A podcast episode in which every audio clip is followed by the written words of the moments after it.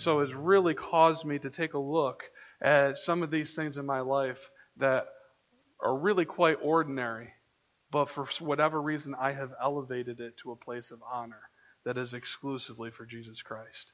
And this is not something that is new for humanity, obviously. If you take all throughout, uh, a look at throughout all of the Old Testament, the history of humanity is one that has consistently gone against God. They have consistently found ordinary things and have elevated it to an extraordinary level of honor and glory.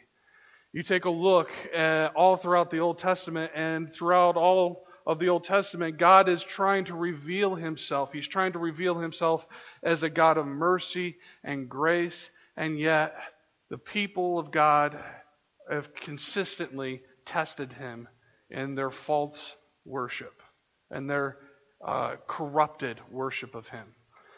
And God has set, in the Old Testament, God set himself up to, uh, to be, uh, to, he set up the nation of Israel to uh, to, u- to be used as a beacon of light to all the world. That was their job. And they didn't do a very good job of that. They were consistently focused on themselves, they were focused on other things.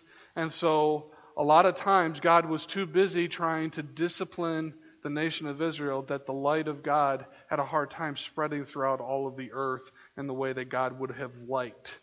And throughout all of the Old Testament, we see um, something that something uh, peculiar that starts to emerge. Um, you see you see Abraham starting to build uh, sacri- build altars, and they called them high places.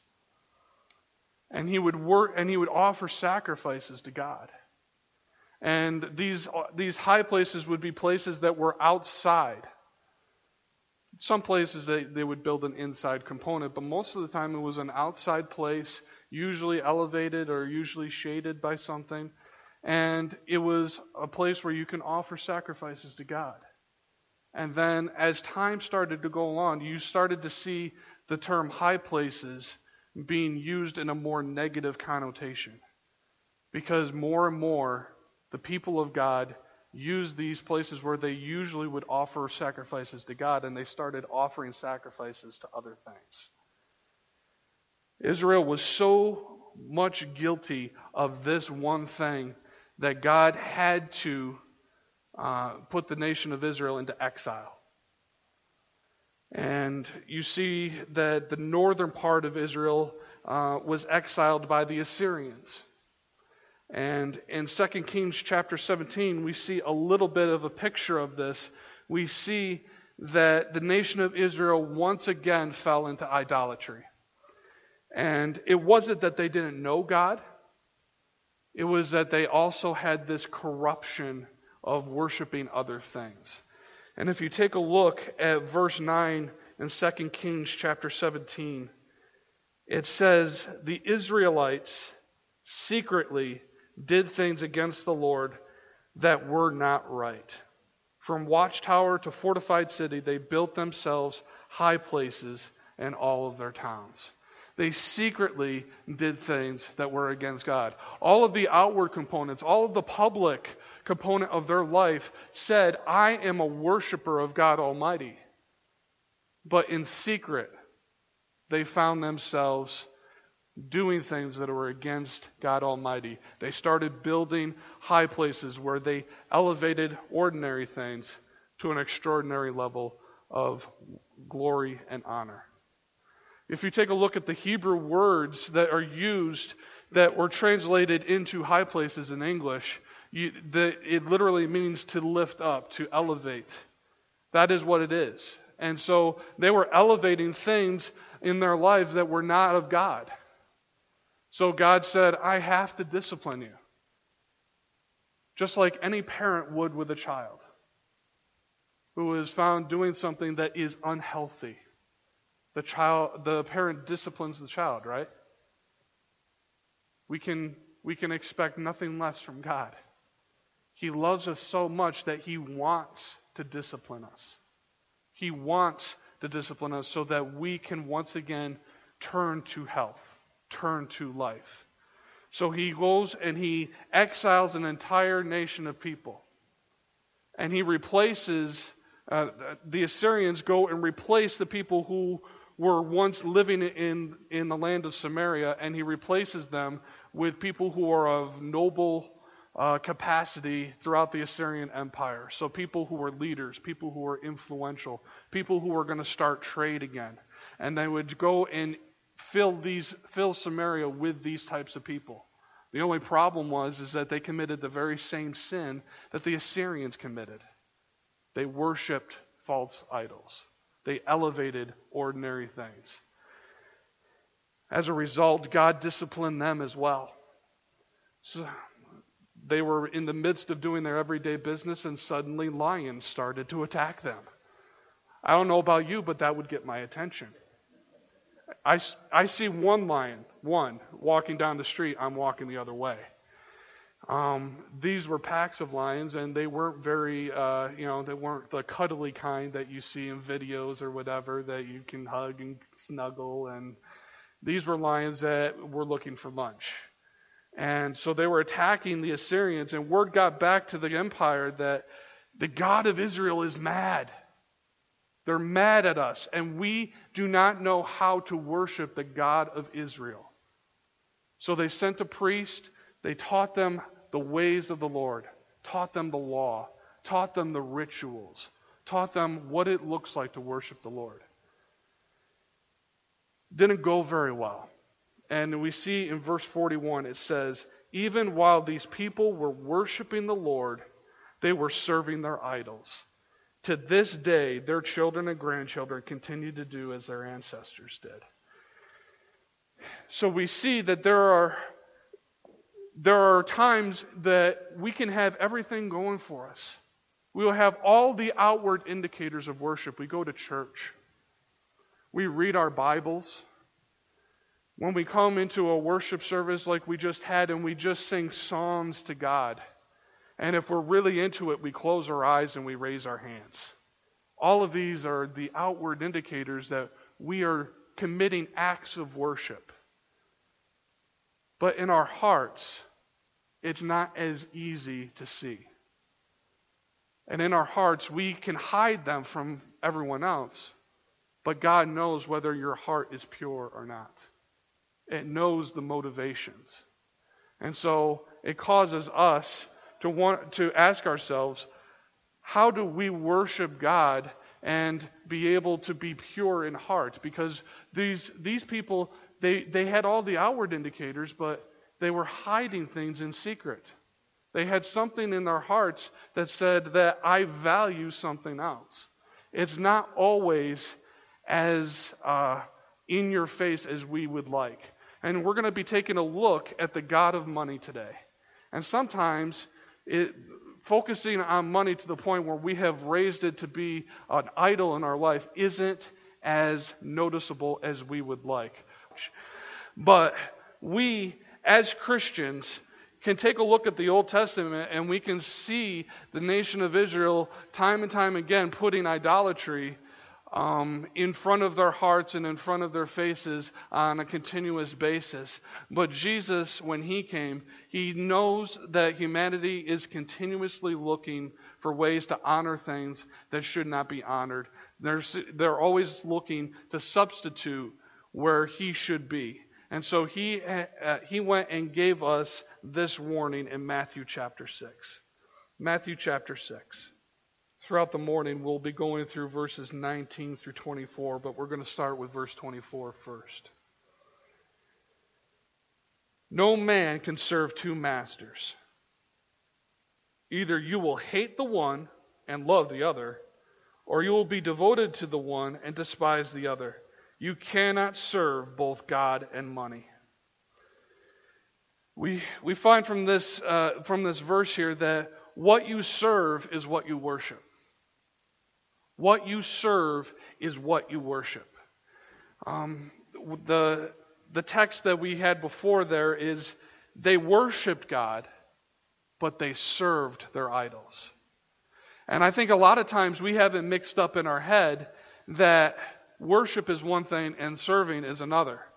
And in reality, they're the exact same thing. You cannot worship God without serving Him with your life. They're connected together. And I think that a lot of times, uh, Pastor Mark and I were talking about this this past week, is that we have this false notion of worship. It, be, it has become very ritualistic. We come here, we sing our songs, we listen intently to the preacher, we, we, we pray, we pray before our meals. These are all rituals that we do. But when it comes to serving, we find ways for our heart to be devoted to something else. So you see, what you serve is what you worship. Um, my question to you is where do you find your security?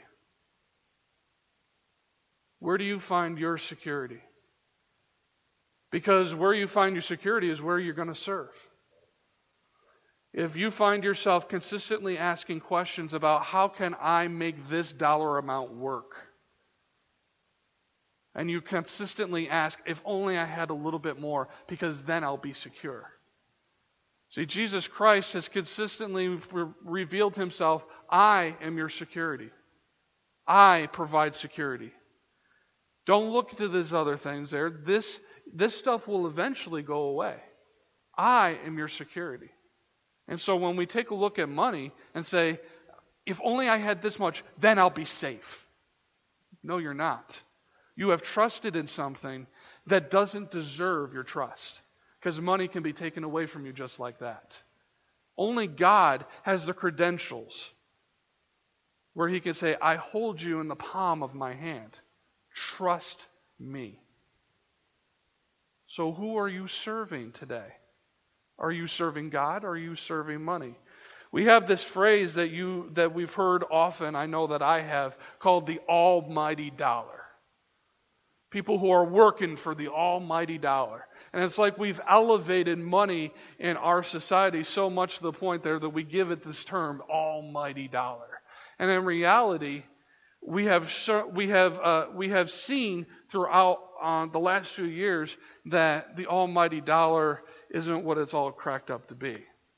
We have seen ourselves as a country go from humble beginnings, and then we have slowly worked our way up. We've committed some atrocities here and there to get there, but we eventually have gotten to this place of prosperity.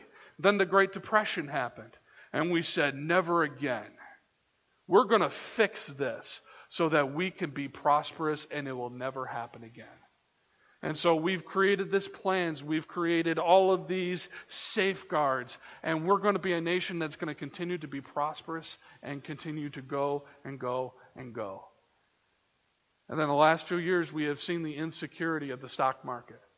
Things that have crashed, and then it's gone up, and then it's crashed. And then people are starting to wonder even if it's up, does it really matter? Because it, it, it might be just a, a, nice little deck of a house of cards that all you need is a nice swift blow and it'll go over. Our very idol has been challenged before us, but it has not stopped us from trying to prop it up into something that it is never meant to be. You take a look at what our answers are for society and what our answers are for this world. What is it? It is when, when we go to a third world country, if only these people had money. If only these people had money. If only we can teach them to be more prosperous and teach them to fend for themselves. That way, there won't be corruption. There won't be any of this other stuff, although we seem to find corruption no matter where it goes. But it doesn't stop us from saying, let's prop these countries up so that they can be capitalistic, so they can be entrepreneurial, so that they can provide for themselves. And what is the answer? The answer is money. We go to some of these countries and we say, if, if only we can teach them, if only we can teach them to do things. And, and, and we can teach them to, uh, to, to, to keep themselves uh, clean, and we can teach them to, uh, to treat their illnesses, and if we can treat them, uh, teach them how to, uh, do, to, to build wells and things like that. All of these things are noble things. All of these things are helpful things. All of these things are things that we should be looking to do. However, if we are elevating these ordinary things into something that is the ultimate thing, then it doesn't really matter anymore, does it? You see, Jesus Christ is, is, he is the Savior of this world, and as such, He's the one that deserves honor and glory. He's the one that should be looked to for answers for society's ills. If the answer was education, and if the answer was money, we would have found it a long time ago. Empires have gone to be prosperous and then they have fallen. We have had all of human history to educate ourselves. And yet, when we read the last few weeks of the newspaper, we have seen that humanity is continuous in their pursuit of evil. We still have people who go and murder their, their, their child. You, you st- we still have people who beat their children into, into concussions. We still have people who are enslaving people. We still have people who are committed to war. We still have people who are committing genocide. We still have people who are stealing, and we still have people who are lying. Evil is something that is continuous, is something that humanity has shown that they are very good at committing evil. They're very good at propping up their own interests over God's. So if the answer was education and if the answer was money, we would have found that solution a long time ago. So my question to you is, is what are you serving? Where do you find your hope? What motivates your decisions?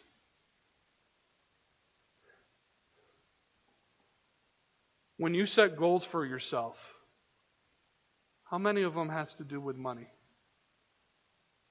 Your retirement, how to pay your bills. How many of your goals strictly have to deal with money? And how many of them have to do with this is where I want this, this is how I want to be following Jesus in my life. This is how much, this is how, um, this is how pure I want my worship of Him to be.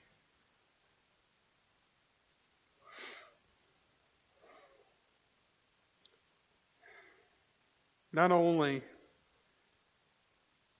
can we tell what we, uh, not only can we, uh, not only is what we serve is what we worship, but your heart follows what you treasure.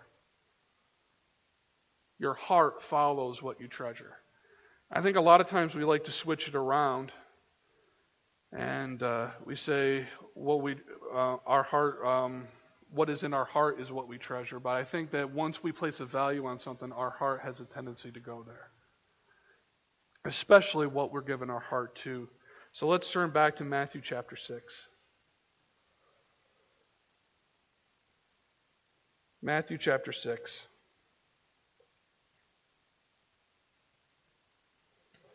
Verses 19 and 21.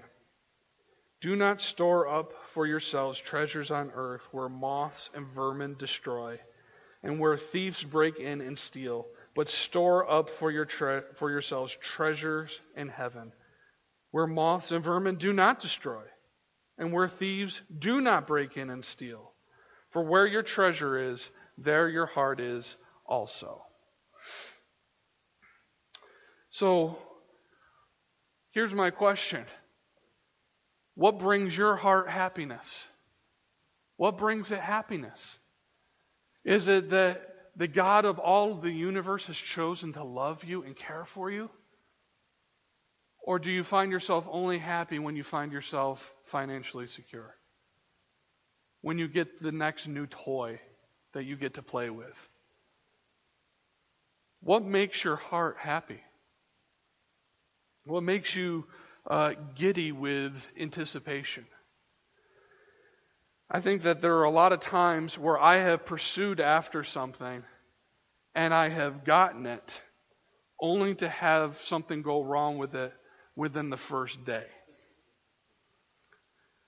And I got to tell you, I am not very Christ followery in those moments. There's not a whole lot of my life that says, you know what? That's a follower of Jesus right there. He's handling disappointment really well.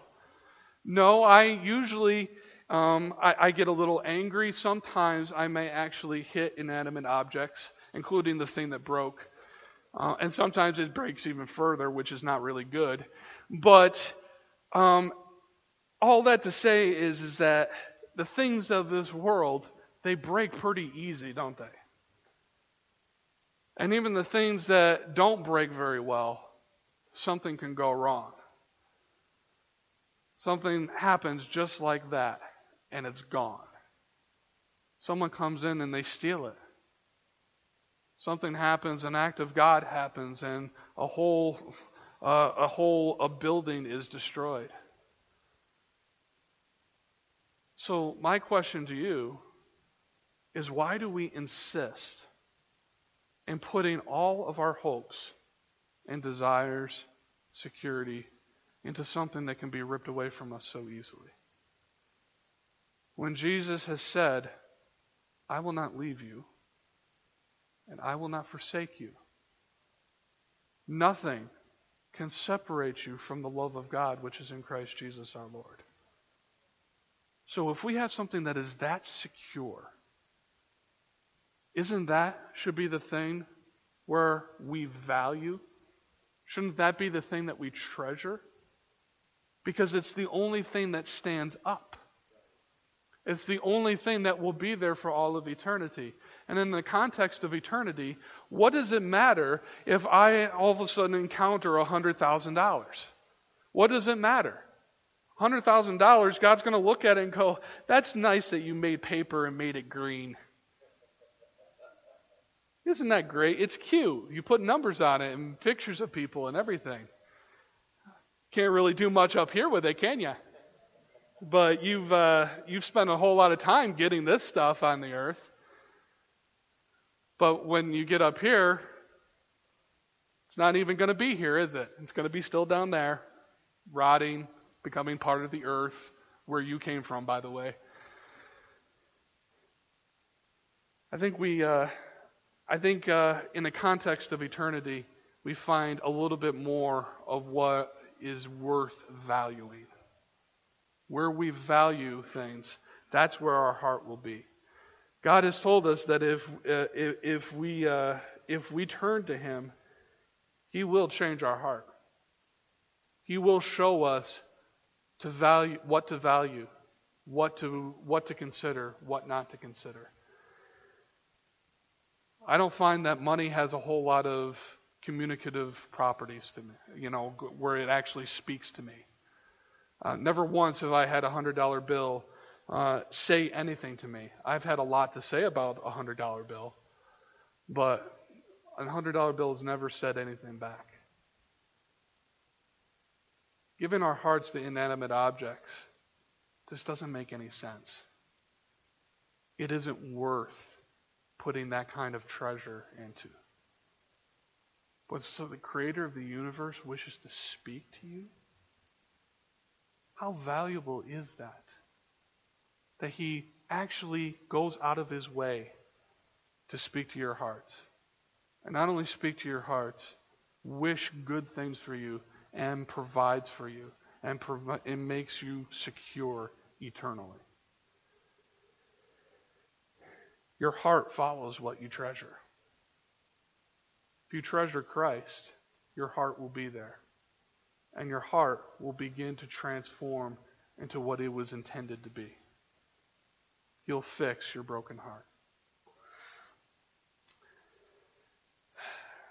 I don't know if any of you have encountered this before, but there are times to time, from time to time, I will be at a church event or I'll be at a family event, and somehow I will look around and I will see nothing but children all around me.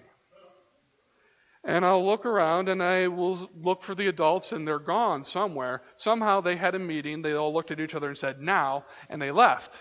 And then I'm looking around and I'm still there. And so I will be I'll be there with the children and and somehow we'll be playing and then somebody will notice a toy that somebody else has. And um, i am guessing that most of you know what is already going to happen. The child comes over and goes to grab the toy. And what does the other child do? Mine! This is mine! Even if it's not theirs, they will say, Mine! And I think that there are times where we get really possessive of things. You see, children have that instinct, don't they? But we have that instinct as well. And I think the very, I think the, the, the, very fact that children have that instinct shows that there's something inherent within humanity. There's something inside of all of humanity that craves that mine, mine, mine, I want, I give me, give me. That, that, that thing that we point to children and we say, you have to stop that. That's childish. And then in reality, when we grow up, we do that exact same thing. We look at something and we say, mine, mine. We don't want to share. We don't like sharing. We want it to be part of just us and that's it. The fact that we have to give something away, that's something that we've worked so hard for, we say, no, this is mine. That you can't, you should work to get your own. And we p- take such possession over these things. And in reality, it's where we it's where we've shown that we treasure. We treasure stuff. We treasure money. Turn with me to Matthew chapter 19.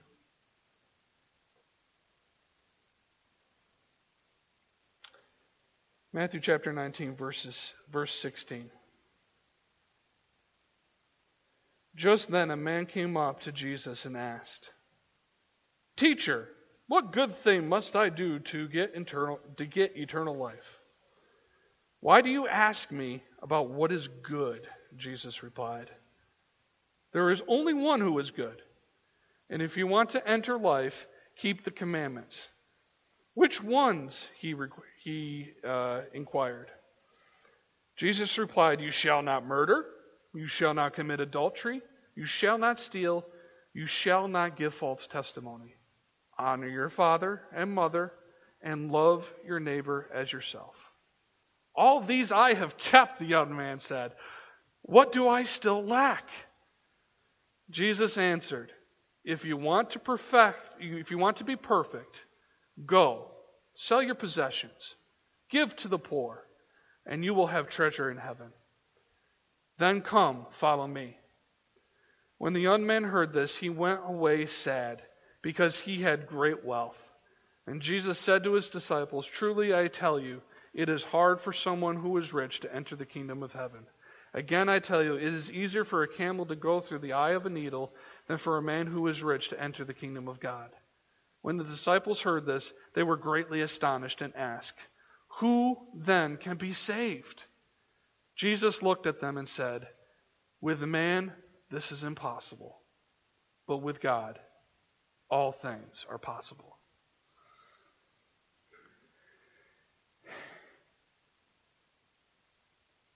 You see, where, where your, your heart follows what you treasure.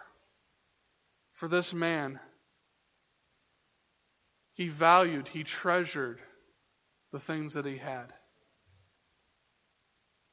And as a result, that's where his heart was. That's where he served. That's what motivated him. He did all these other things, but he couldn't uh, get that one thing that was out of his reach. And in the end of the day, we have to come to our th- to the third to my third point here and something that was mentioned by our worship team this morning, is where you focus determines your spiritual health. Where you focus determines your spiritual health. With man, this is impossible. With God, all things are possible. So when, when we focus our th- when we focus our attention on things we're never going to earn enough. We're never going to be secure enough. We're never going to be prosperous. We're never going to be able to be like the million dollar man that says every man has a price and every man must pay. Because the million dollar man always gets his way. At the end of the day, it just comes down to what is our focus? Are you focusing on the King of eternity who has all things in the palm of his hands? Are you focusing on something that cannot buy you what is the most important thing in the world? We're going to close with Matthew chapter 6, verses 22 through 24.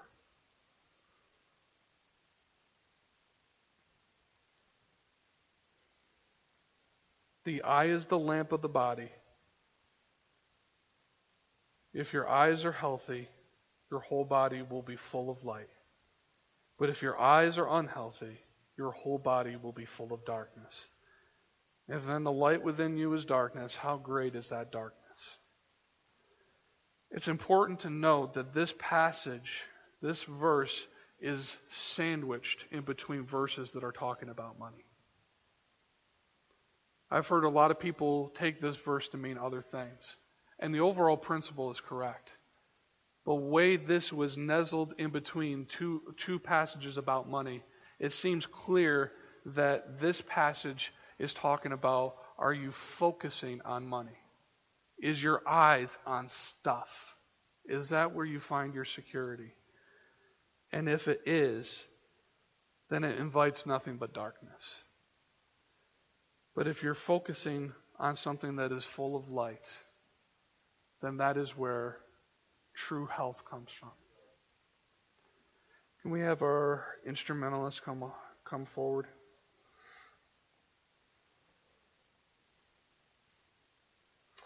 We, uh,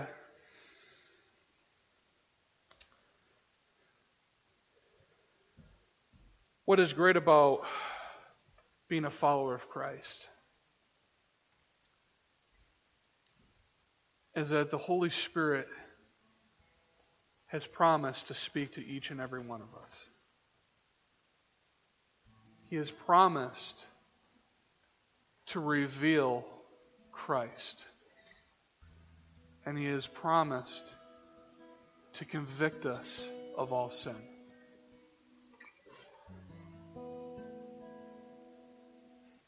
And today, it is no accident that you are here listening to this message, listening to scripture that talks about what you treasure, talks about what is important.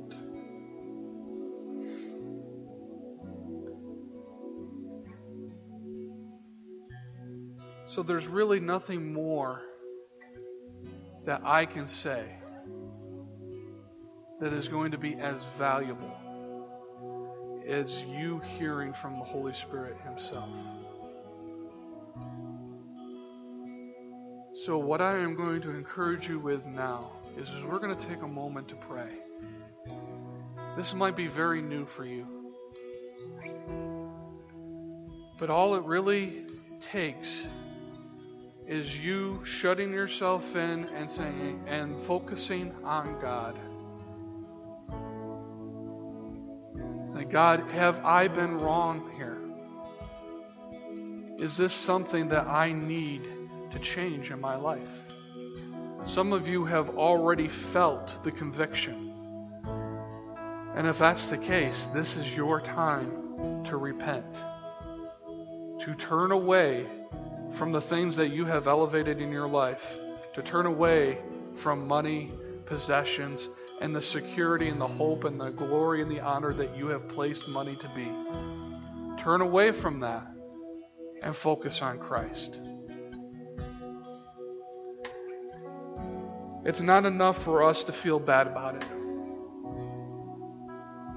We have to be willing to decide that I'm going to walk towards Jesus. After all, this is all about worship. And it's about the trueness and the pureness of our worship. And worship is more than us singing songs here, and it's more than us coming to church on a regular basis. It is how we live our lives, it is what we serve. So let's pray for a moment here. Ask God, is there something wrong? Let's repent of that and make a decision that what we focus on and what we serve will be Christ Almighty.